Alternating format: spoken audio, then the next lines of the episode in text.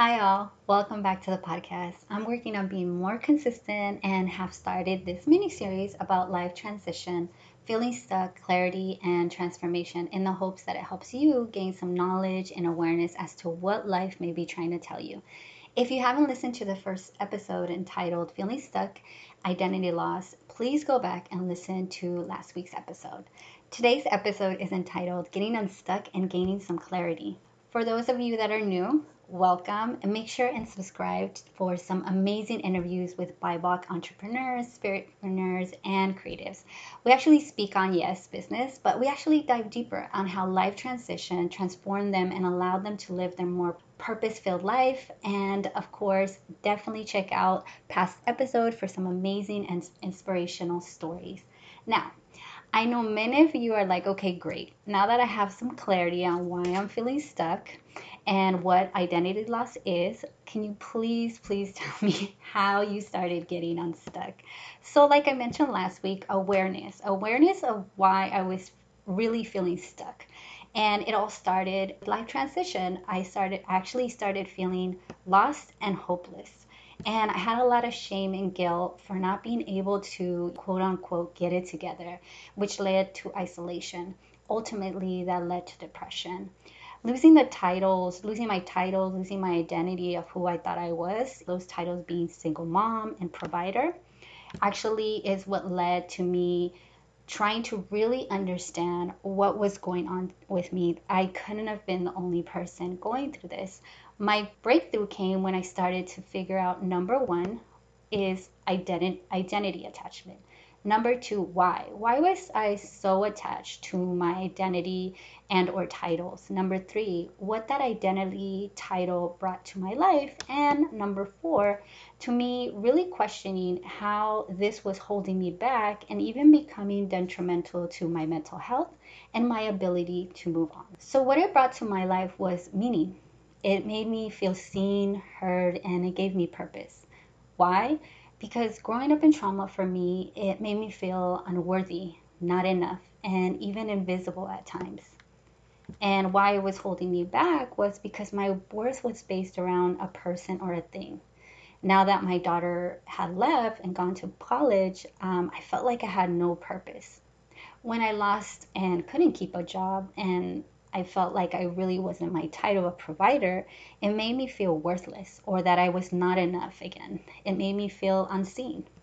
So really ask yourself, what do you believe or who do you believe you are? What is that based off of? Is it a healthy perspective or is it really me as a whole? Or are there past patterns, habits, or even trauma that may have me or you attached to that? Transformation. Transformation is really about moving past those feelings of being stuck. It's not really about overcoming those feelings. I think for me, it was really about going through and really feeling my feelings and really starting to heal. This is called the in-between. It really is about when you're in that between, it's about letting go of who you thought you were. And it's a feeling of being in this empty space. It takes a lot of courage because, you know, in today's society, we base a lot of who we are, not based on our essence, right? We base that on who we are to others, from social media likes to what our family is requiring of us, uh, the kind of work we do, and those societal expectations. So the book Transitions by William Bridges talks about this in-between stage. He writes that in life transition, there are three stages. The first stage is about the end of your old life, which is really the beginning of life transition.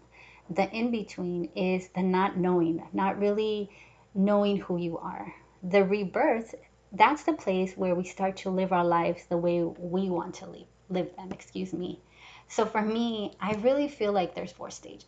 The first and the last stage are the same as he mentioned, but the in-between stage for me really has two stages. There is the death, the mourning process of mourning our own life, and the third is the incubation stage where we're actually building the tools for our rebirth. Now, I want to go back to courage. It takes so much courage to go in and question who we are, not just to others, but to ourselves. who we believe we are and what those beliefs are based on. We're actually in this stage going to need so much guidance and support and accountability in order for us to keep going. I know I felt really lost, alone. There's a lot of instability. There's a, there's a state of unknown. I know that I experienced being triggered during these times, dealing with a lot of past trauma, old patterns and habits uh, coming up, whether we recognize them or not. One thing to keep in mind, if we don't want our old life, it still, you know, makes sense to us. I also think it's part of the reason why I stayed stuck for so long. It's the refusal or the lack of making a choice to start to heal, mourn our old identity, and then let go.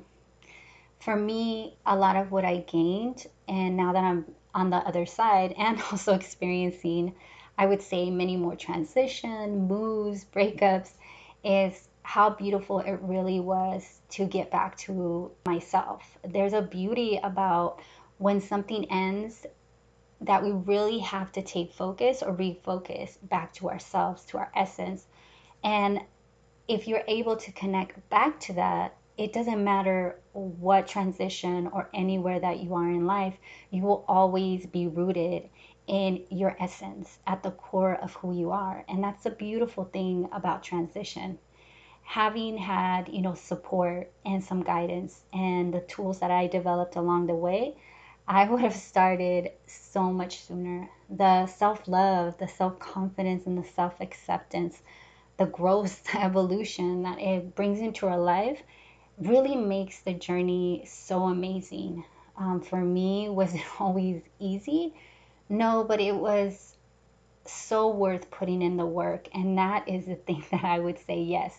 Yes, it was so worth it to allow myself to go through this process rather than continue to stay stuck because of the refusal to really put in the work that it takes and the introspection to really try to figure out what is being called for me here? What is it that I need to clear? What is it that, you know, you first have to uproot, uproot, excuse me.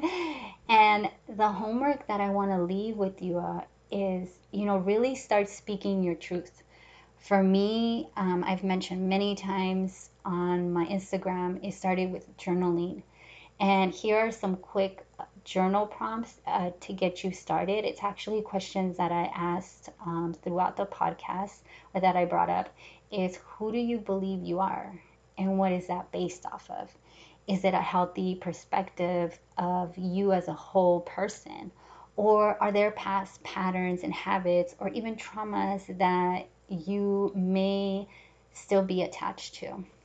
When I started journaling, I didn't know so many of the benefits of journaling and that I was really literally saving my life, that journaling and being able to speak my truth and get that out even in, on pages in the beginning was so helpful.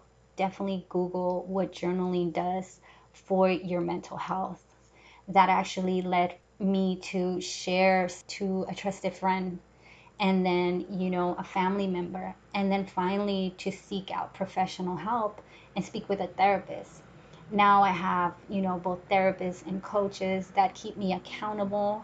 I feel supported and provides me with so much guidance, because at the end of the day, we were never meant to do this alone. It is a solo journey for our own evolution and to really get to know ourselves, but that doesn't mean it is done in isolation. In my next episode, we will talk about the incubation stage, which actually that is where you start to develop some tools, um, learn how to break patterns and habits, and start to improve our mindset.